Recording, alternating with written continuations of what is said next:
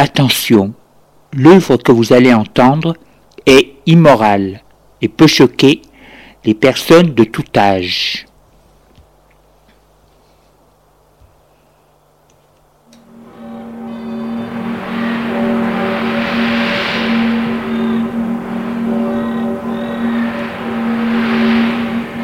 Nous vous présentons dans la série L'écran radiophonique un scénario original de Julien Jean-Pierre, La spirale de verre.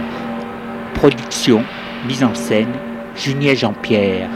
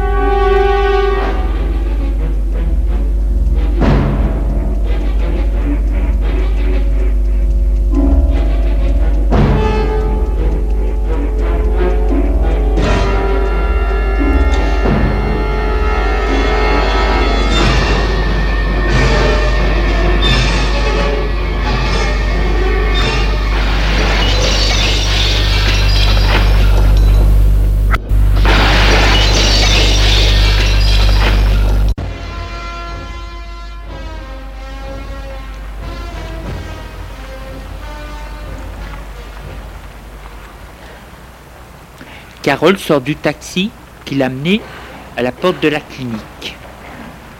Elle entre dans la clinique.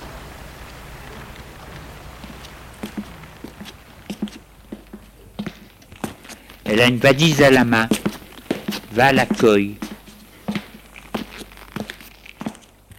Une hôtesse, blonde, grande, mince, en blouse blanche, nue dessous, lui demande Tirez, madame Carole lui dit Je suis Carole Borch et j'ai rendez-vous avec le docteur Morel. L'hôtesse lui dit Vous avez vos cartes, s'il vous plaît? Carole sort sa carte de son sac à main et la lui donne. L'hôtesse la met sur son écran. Elle lui demande Votre doigt, s'il vous plaît? Elle le met sur l'écran. L'hôtesse lui dit C'est bien, elle lui rend sa carte et lui dit Ce qu'on a veut vous faire est tellement particulier. C'est pour ça que l'on fait bien attention. Que c'est bien vous. Parce que si on se trompait, ce serait une catastrophe. Votre mari fera un bâtard. Téléphone, fait un numéro. Allô Docteur Morel, c'est l'accueil. Madame Carole Blanche est ici. Oui, elle est très bien. Petit cochon, va. Carole est tout rouge. Elle se demande si elle ne s'est pas trompée. L'hôtel a, a raccroché et lui dit Il va venir vous chercher. Carole s'éloigne.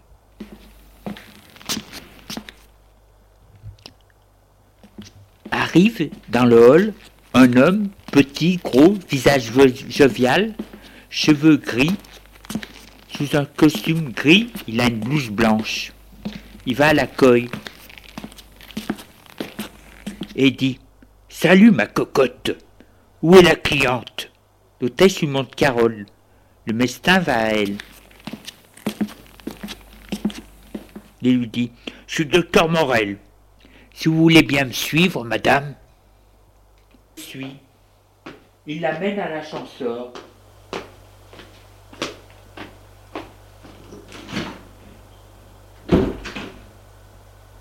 Arrivé à l'étage, il la fait sortir. C'est au troisième étage.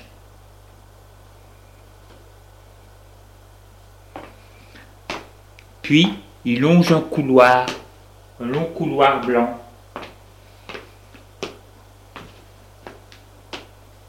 Elle le suit. Il l'amène à son bureau. Entrez. Elle entre.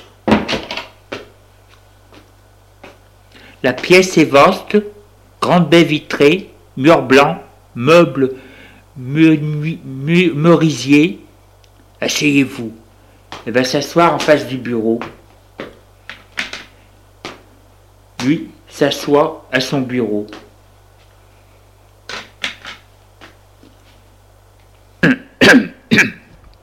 voilà, madame. Vous fait une demande de grossesse. Une grossesse faite d'une façon médicale. Il faudra tout de même, c'est que vous soyez en condition pour recevoir le sperme. Il faut que vous soyez en état d'excitation sexuelle, si vous voyez ce que je veux dire. Elle panique et demande Comment? Il lui dit Malheureusement, c'est vous qui devez trouver cette sensation. Avez-vous un petit ami? Est-ce qu'il pourrait vous exciter? Lorsque nous vous introduirons le sperme de votre mari. Elle lui fait Devant vous? Il lui dit Devant toute l'équipe. Elle se dit Je ne peux pas faire ça.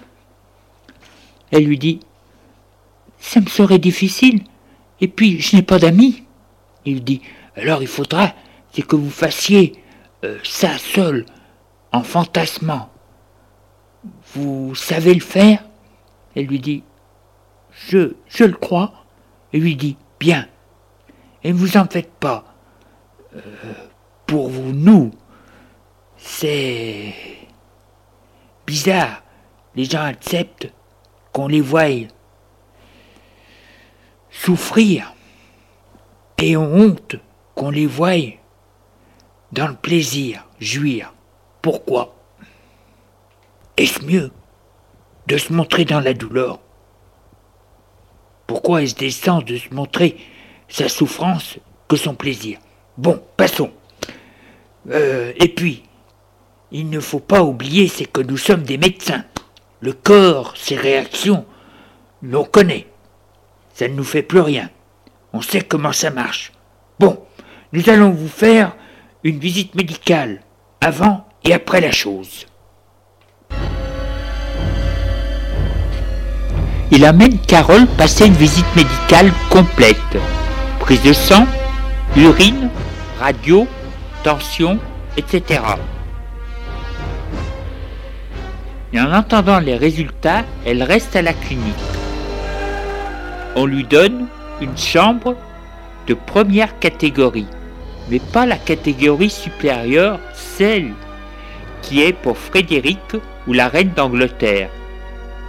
Elle a une grande pièce avec une porte-fenêtre qui donne à un balcon.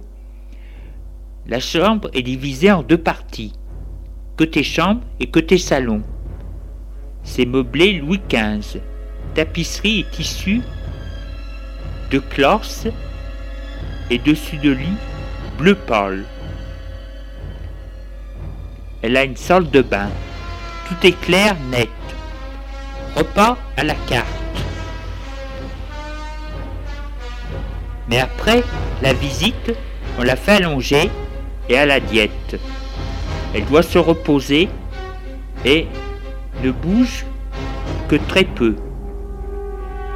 Le médecin lui dit de réfléchir à ses fantasmes sexuels pour mettre en marche son corps pour qu'il accepte le sperme. Seule dans son lit, elle se demande quel fantasme elle pourrait avoir.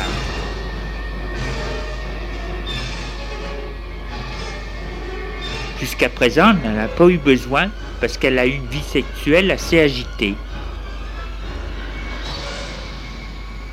Elle ne veut pas penser à son mari. D'ailleurs, physiquement, il ne l'a jamais fait fantasmer. Pour ce qui est d'Eric non plus. Il est trop violent. Beau garçon, mais violent. Alors qui? Tout d'un coup, une idée lui vient. Elle est à la clinique. Jeune touriquin qui appartient à Gilbert Framblanc. Cela lui rappelle Gilbert et se dit qu'elle va fantasmer sur lui.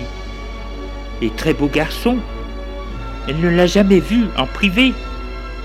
Mais ce qui fait qu'elle peut fantasmer sur lui librement.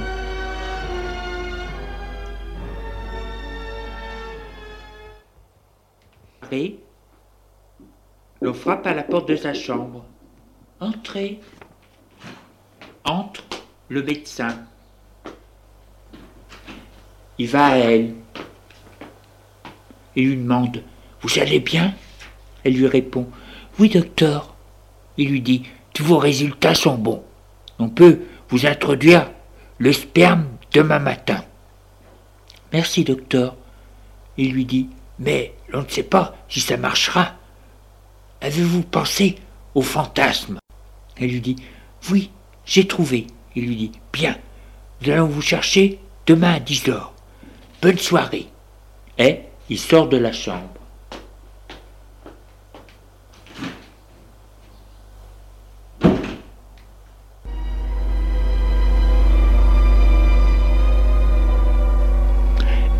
Tout de même inquiète. Se mettre enceinte, ce n'est pas une mince affaire, et cela va changer sa vie. Elle n'aime pas les enfants, mais est obligée d'en avoir un pour la succession. Elle fera élever par des nourrices et des institutrices.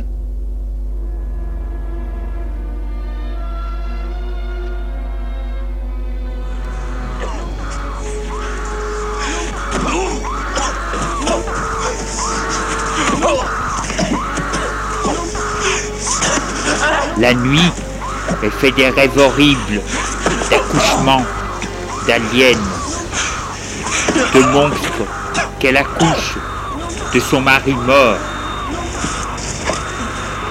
Elle voit que sort de son ventre des zombies, la peau terreuse, les yeux blancs, un adulte.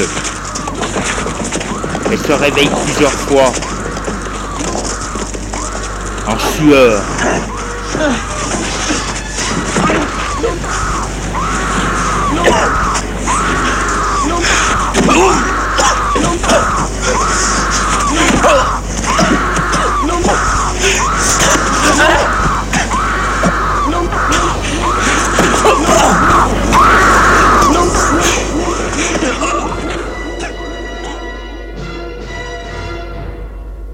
matin arrive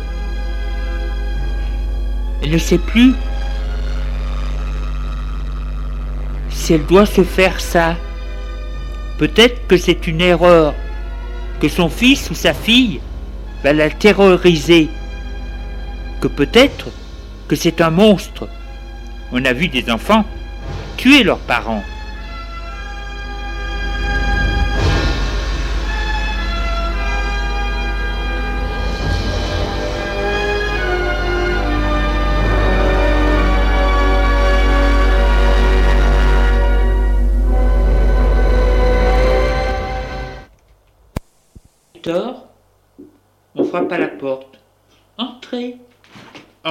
La femme de service pour le petit déjeuner. Elle n'a pas faim. Puis, après son petit déjeuner, elle fait sa toilette et se recouche.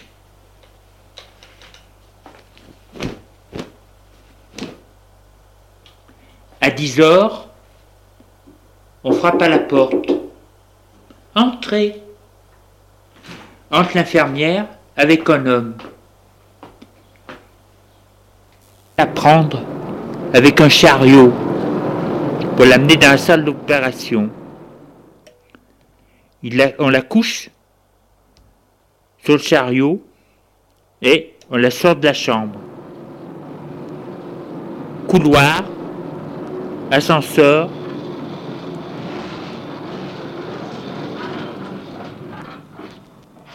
et sol.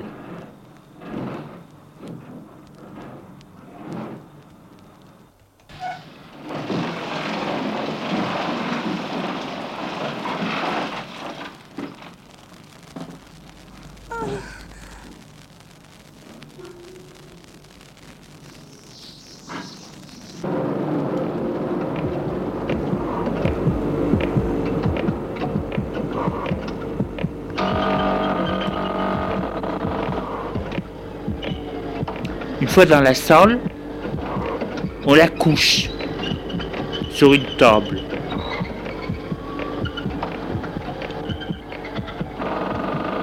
La pièce, c'est comme une sorte d'opération. Il y a une grosse lampe au-dessus d'elle. Une fois allongée, on lui écarte les jambes. On la sangle pour éviter qu'elle ne bouge. Le médecin est penché sur elle et lui dit Nous allons vous introduire le sperme. Pour vous.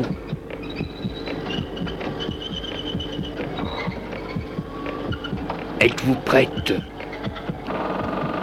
Oui, il lui dit Bien. Essayez de fantasmer. Concentrez-vous. C'est pas facile. Surtout lorsque l'on est sanglé. Mais sur une table aussi. Mais essayez tout de même. Oui, je sais. Il y a une lampe au-dessus de vous. Mais oubliez tout ça. Allez.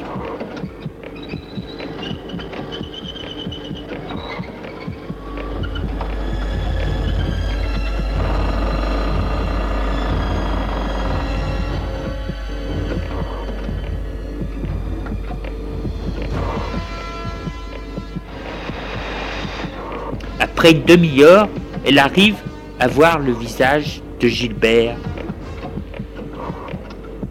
Elle essaye de s'imaginer penchée sur elle. Elle se concentre, se concentre.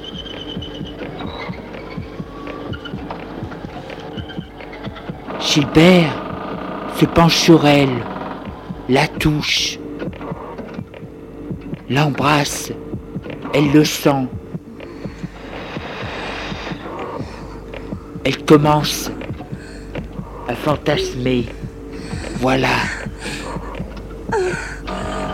La voilà en route. Elle se met en route.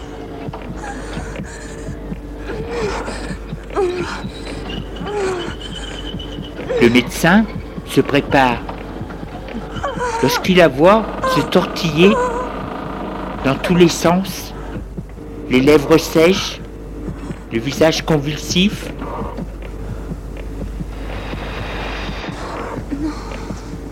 Elle ne voit plus le médecin penché sur elle. Elle voit le visage de Gilbert. Elle se sent tout contre lui. Le médecin lui écarte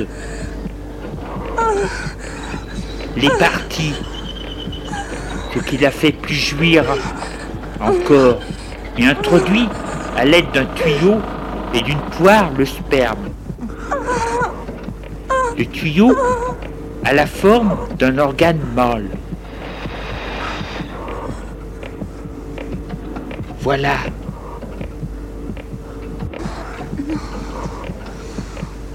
Il lui a mis le paquet. Il attend un peu et sort le tuyau. Elle jouit.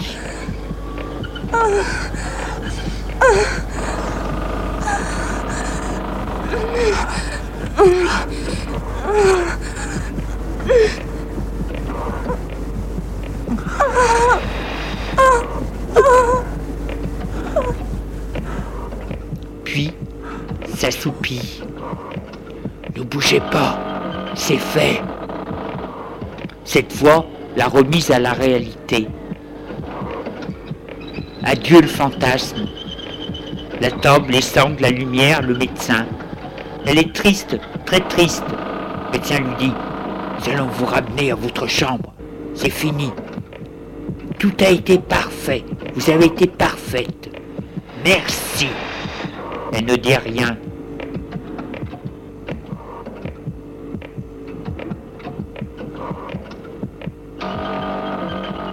Et se dit qu'il l'a vue dans ses instants les plus intimes. Il sait tout d'elle.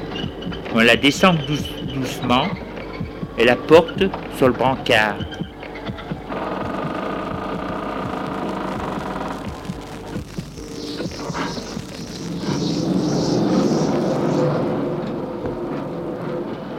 Et on la ramène dans sa chambre.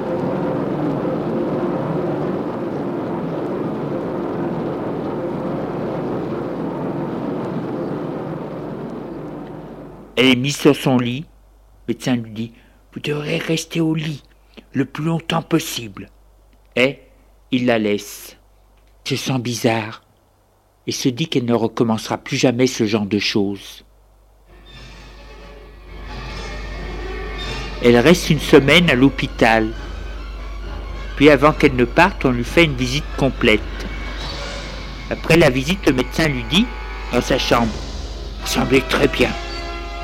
Allez, vous reposez-vous, rentrez chez vous. Ne faites pas de gros efforts. Allongez-vous souvent. Vie calme. Évitez les soucis. Mangez bien. Et buvez bien aussi. Buvez beaucoup. Venez nous voir tous les mois. Et il la quitte.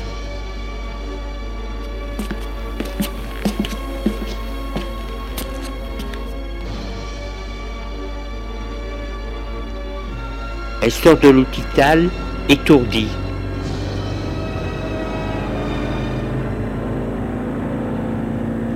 Elle a pris un taxi pour rentrer chez elle. Paris, le bruit, les gens lui donnent le vertige. Et l'odeur lui donne la nausée.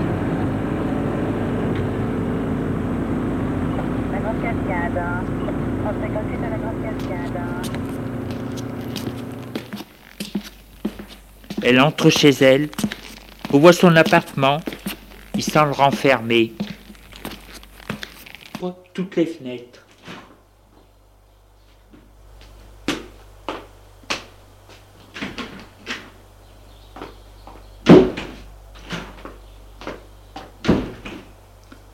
Et puis, va s'asseoir au salon.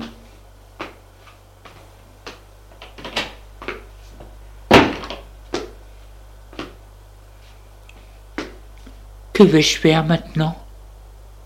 Elle décide de reprendre sa vie normalement. Les Boches savent qu'elle est enceinte. Et personne ne va la voir, même pas Eric, parce que ça le dégoûte de savoir qu'elle est enceinte. Frédéric est furieux, Auguste encore plus. Amélie lui dit un soir qu'ils sont seuls au salon. Tu peux pas laisser faire cette chose. Il faut arrêter le processus. Il lui dit Il faudrait la tuer. Et lui répond Eh bien, tu l'as. Je vais réfléchir.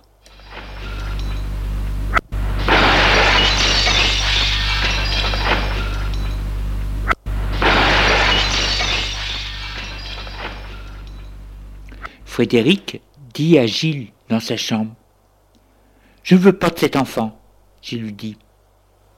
Laisse, ça embête ton frère, et qui sait?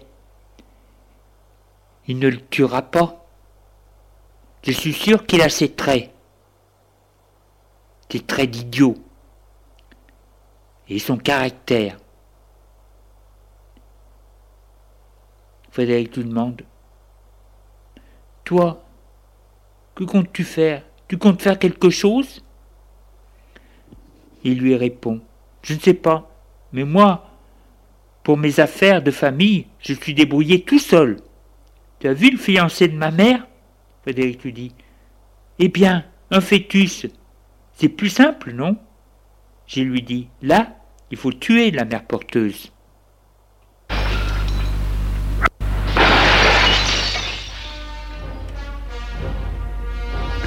Carole a repris son travail et voyage beaucoup pour aller à Lyon. Mais elle fait attention et en sorte de se reposer. Elle va une fois par mois à la clinique pour une visite. Tout se passe bien.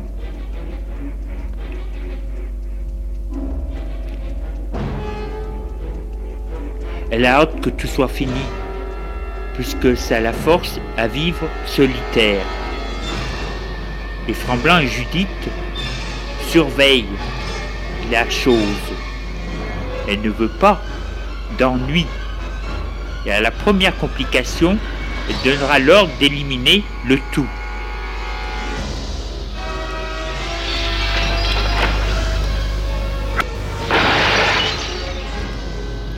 Les jours passent.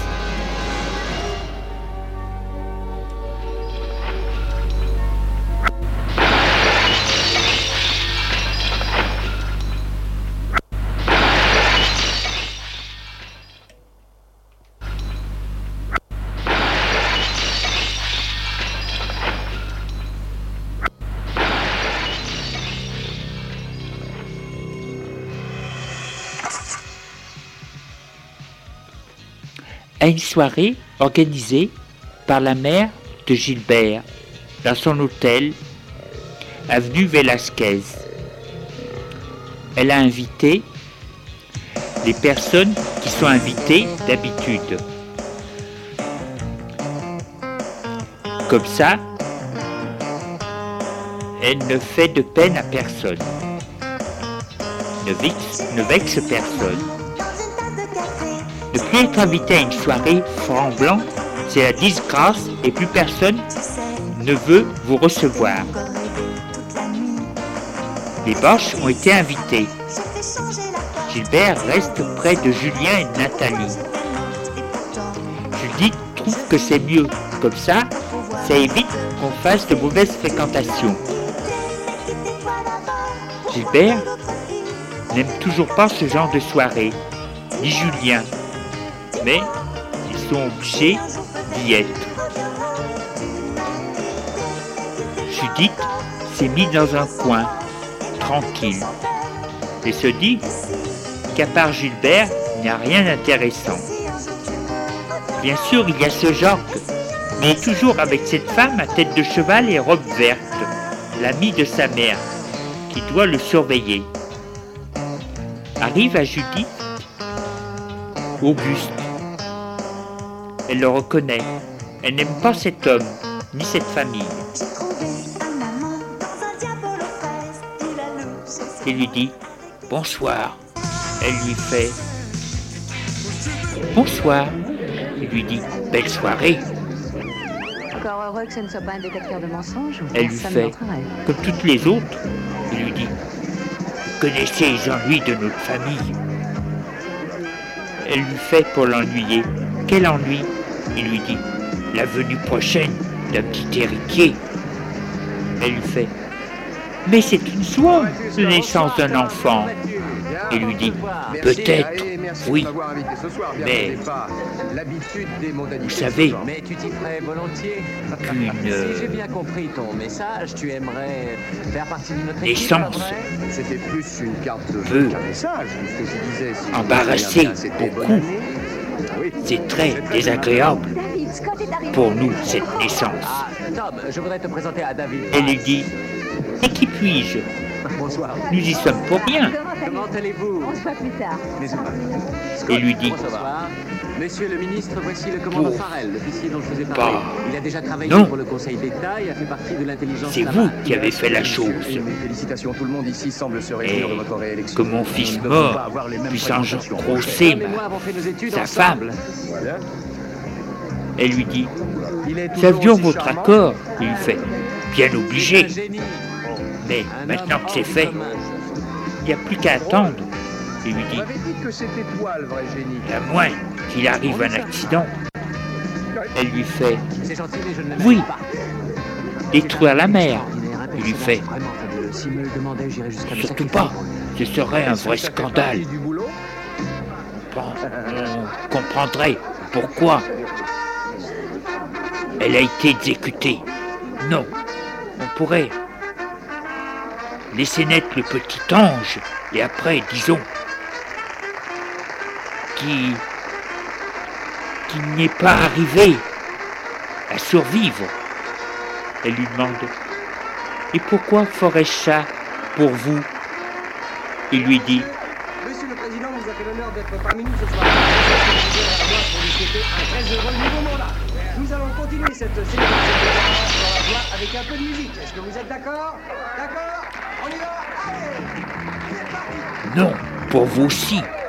Parce que si elle a un héritier, elle deviendra plus puissante et risque de vous faire de l'ombre. L'enfant sera plus jeune que Gilbert. Par ses actions qu'elle achètera. Mais elle va en acheter beaucoup. Elle pourra aussi, elle, bâtir un empire. Elle est très intelligente et même presque aussi forte que vous. Si elle a un enfant, si elle a voulu un enfant, c'est pour bâtir un empire. Si Gilbert n'a pas de descendants et que son fils à elle est bien passé dans la société, il peut se faire élire. Elle peut petit à petit prendre du pouvoir, éliminer des personnes influentes pour en mettre d'autres. Vous voulez un verre Se faire et faire élire son fils. Ça s'est déjà vu. Que voulez-vous dire avec Judith se dit que ça lui rappelle quelque chose. Voir l'élu.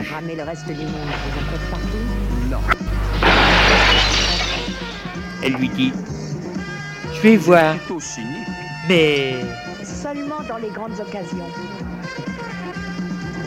vous ne faites rien. Je vais réfléchir. Merci de m'avoir parlé. il s'éloigne. Il sait qu'elle va agir.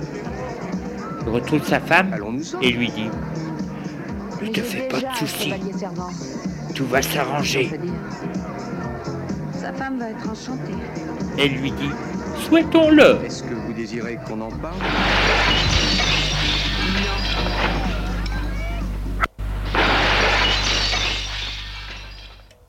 Judith réfléchit à ce que lui a dit Auguste. Bien sûr, c'est sûrement impossible à une actionnaire, même fortunée, de prendre la direction du groupe. Mais on ne sait jamais. Et il vaut mieux éliminer une personne pour rien que de laisser une personne dangereuse. Elle se renseigne à la clinique.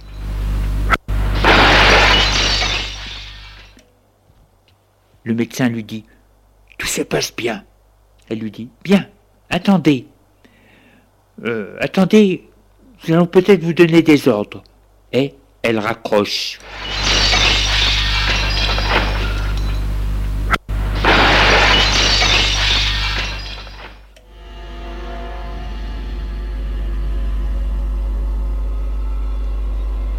Les jours passent. Eric aimerait bien aller chez Carole et lui donner une bonne raclée. Mais son grand-père, un soir, lui dit Ne te fais pas de soucis, tu vas rentrer dans l'ordre. Surtout, ne bouge pas. Il décide, c'est de ne pas bouger. Les jours passent, et un matin, Carole se sent mal.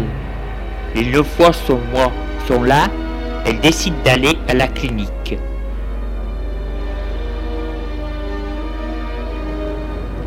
Elle y va en taxi.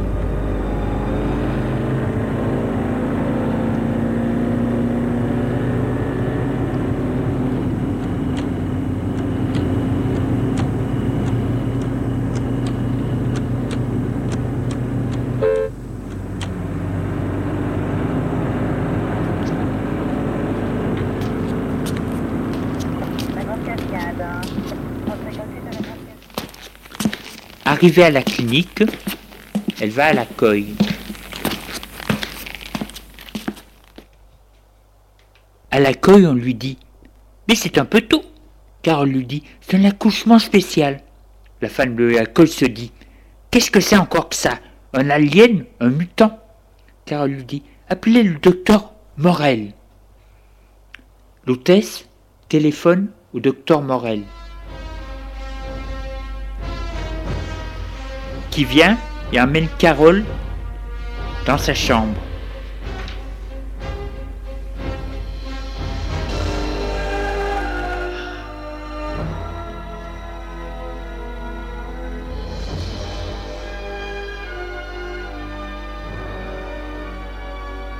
Il lui dit Tout va bien, tout va aller très très bien, très très bien.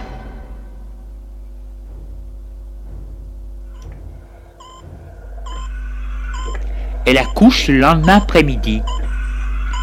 Pour l'accouchement, on l'a endormie. Pour lui faire une césarienne spéciale, pour qu'elle ne sente rien.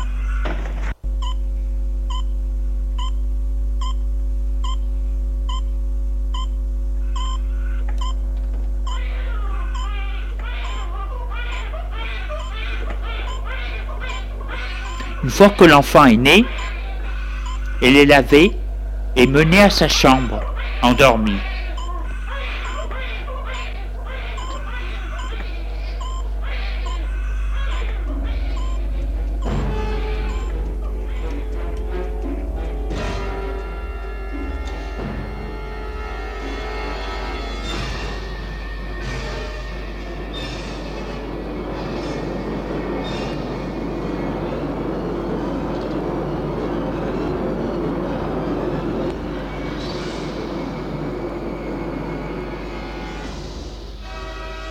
Elle n'a rien ressenti.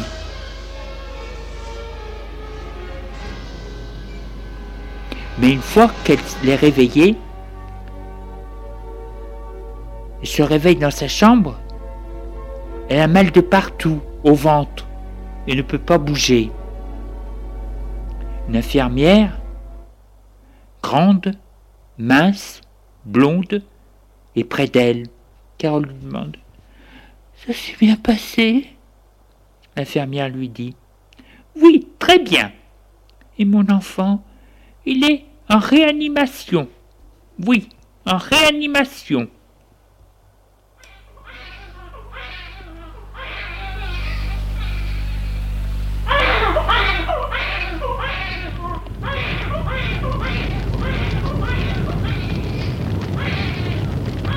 Dès que l'enfant a été né, il a été pris par le médecin et mené au sous-sol.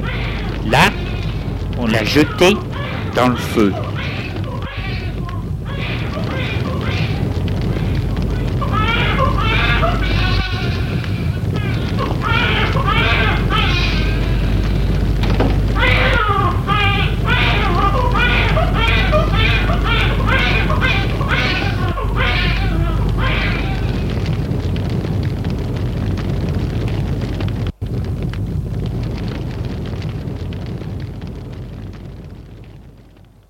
Puis il est allé donner l'ordre de détruire le corps de Pierre. Et tout ce qui est à lui doit être mis au feu. Il a dit, j'ai reçu des ordres, on doit tout détruire, et qu'il ne reste plus rien, même pas l'ADN, pour empêcher qu'il y ait un autre projet de fœtus. Les infirmières sortent du congélateur le corps de Pierre, le mettre sur un chariot,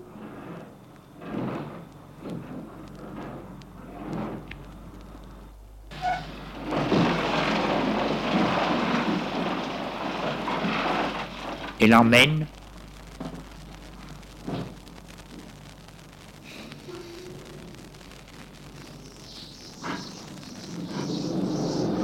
Au crématoire c'est-à-dire au sous-sol de la clinique.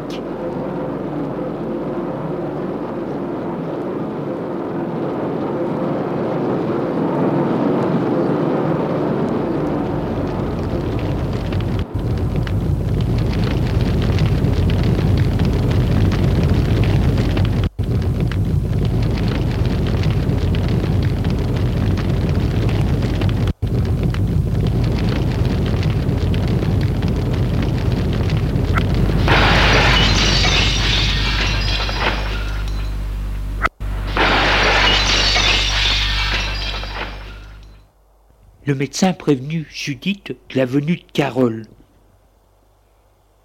pour l'accouchement. Judith lui dit Il faut tout détruire, qu'il ne reste rien, même pas de l'ADN, rien du petit, ni du père. Le médecin demande Et la mère? Elle lui dit On est obligé de la garder, parce qu'il y aurait une enquête, et que le groupe risquerait d'avoir des ennuis. Mais nous allons la surveiller. L'élu est en danger. Elle peut ne pas attendre qu'il est mort pour prendre sa place ou mettre quelqu'un à elle à sa place. Il lui dit Mais si l'élu a un fils, lui prendra sa suite Elle lui dit S'il a un fils et elle peut faire un coup d'État, il lui dit nous ferons tout pour l'empêcher. Et ça a été fait.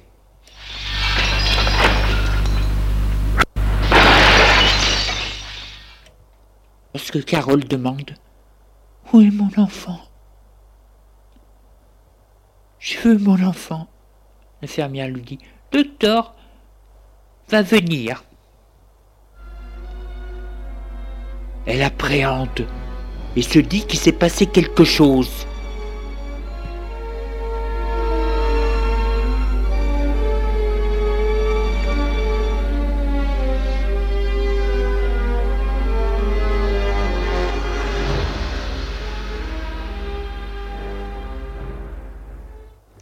Une demi-heure plus tard, entrez entre le médecin Il va vers elle. Vous allez tout à fait bien. Ça s'est très bien passé. Elle lui demande Où est mon enfant Il lui dit Votre enfant a eu un ennui cardiaque, malheureusement. Il n'a pas survécu. Elle est effondrée. Elle a fait tout ça pour rien. Oui, pour rien. Il lui dit Reposez-vous. Elle quitte deux jours plus tard la clinique avec un petit cercueil. On l'a mis dedans un bébé de remplacement.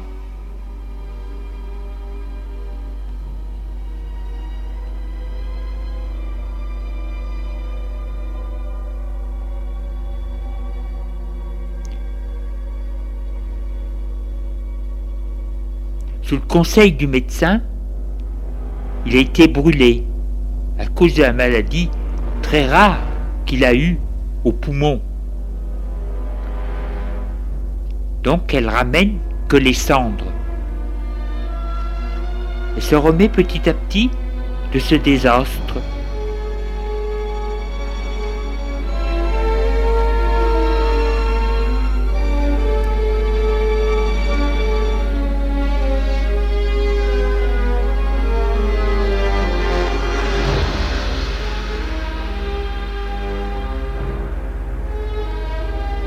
Puis, un mois plus tard, elle téléphone à la clinique de son bureau. Allô J'aimerais parler au docteur Morel. C'est pour un rendez-vous. Je suis Madame Carole Borch. Bien, j'attends. Lundi 14h Bien, j'y serai. Elle raccroche.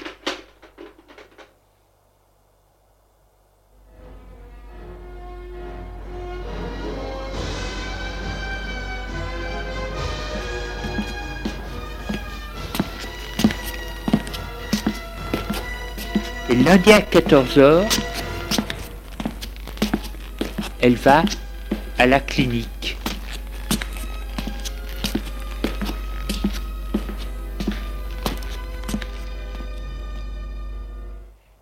Elle dit à l'accueil J'ai rendez-vous à 14h avec le docteur Moreille. L'hôtesse regarde sur son ordinateur. Photocarte, madame. Elle la lui donne. L'autrice la met sur son écran. Elle lui dit Oui, docteur vous attend. Elle lui rend sa carte. prend son téléphone pour prévenir le docteur.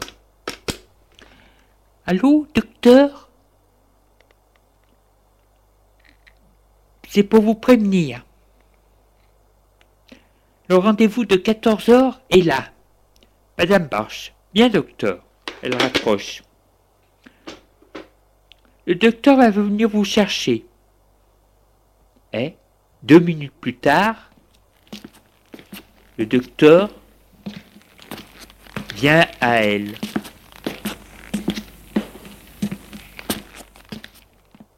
Bonjour, madame. Bonjour, madame. Bonjour, docteur. Le médecin demande. Vous avez à me parler? Elle lui fait. Oui, docteur. Bien, allons à mon bureau. Et il l'amène à son bureau. Ils prennent l'ascenseur.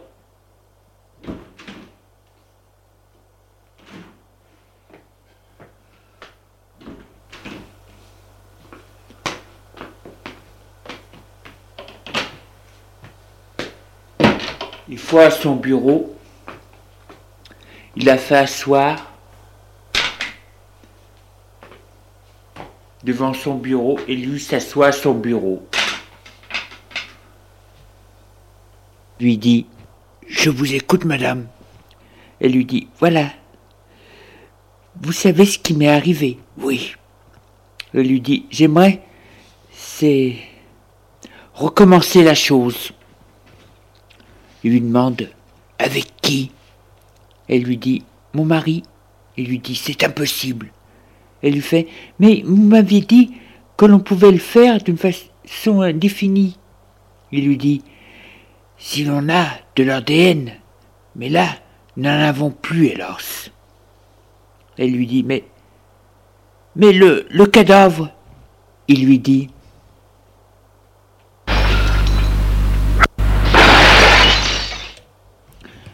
Cela me gêne de vous le dire, parce que nous avons eu un ennui technique ici dans cette clinique.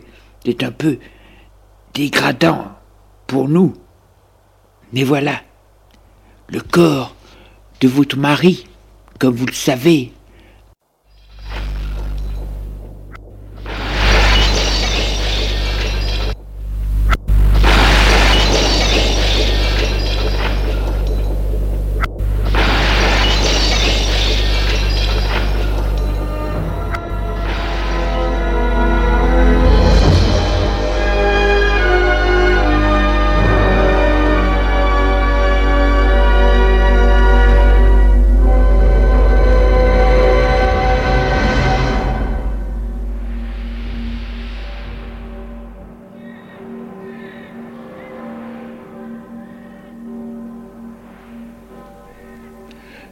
vous avons présenté, dans la série L'écran radiophonique, un scénario original de Julien Jean-Pierre, La spirale de verre. Production, mise en scène, Julien Jean-Pierre.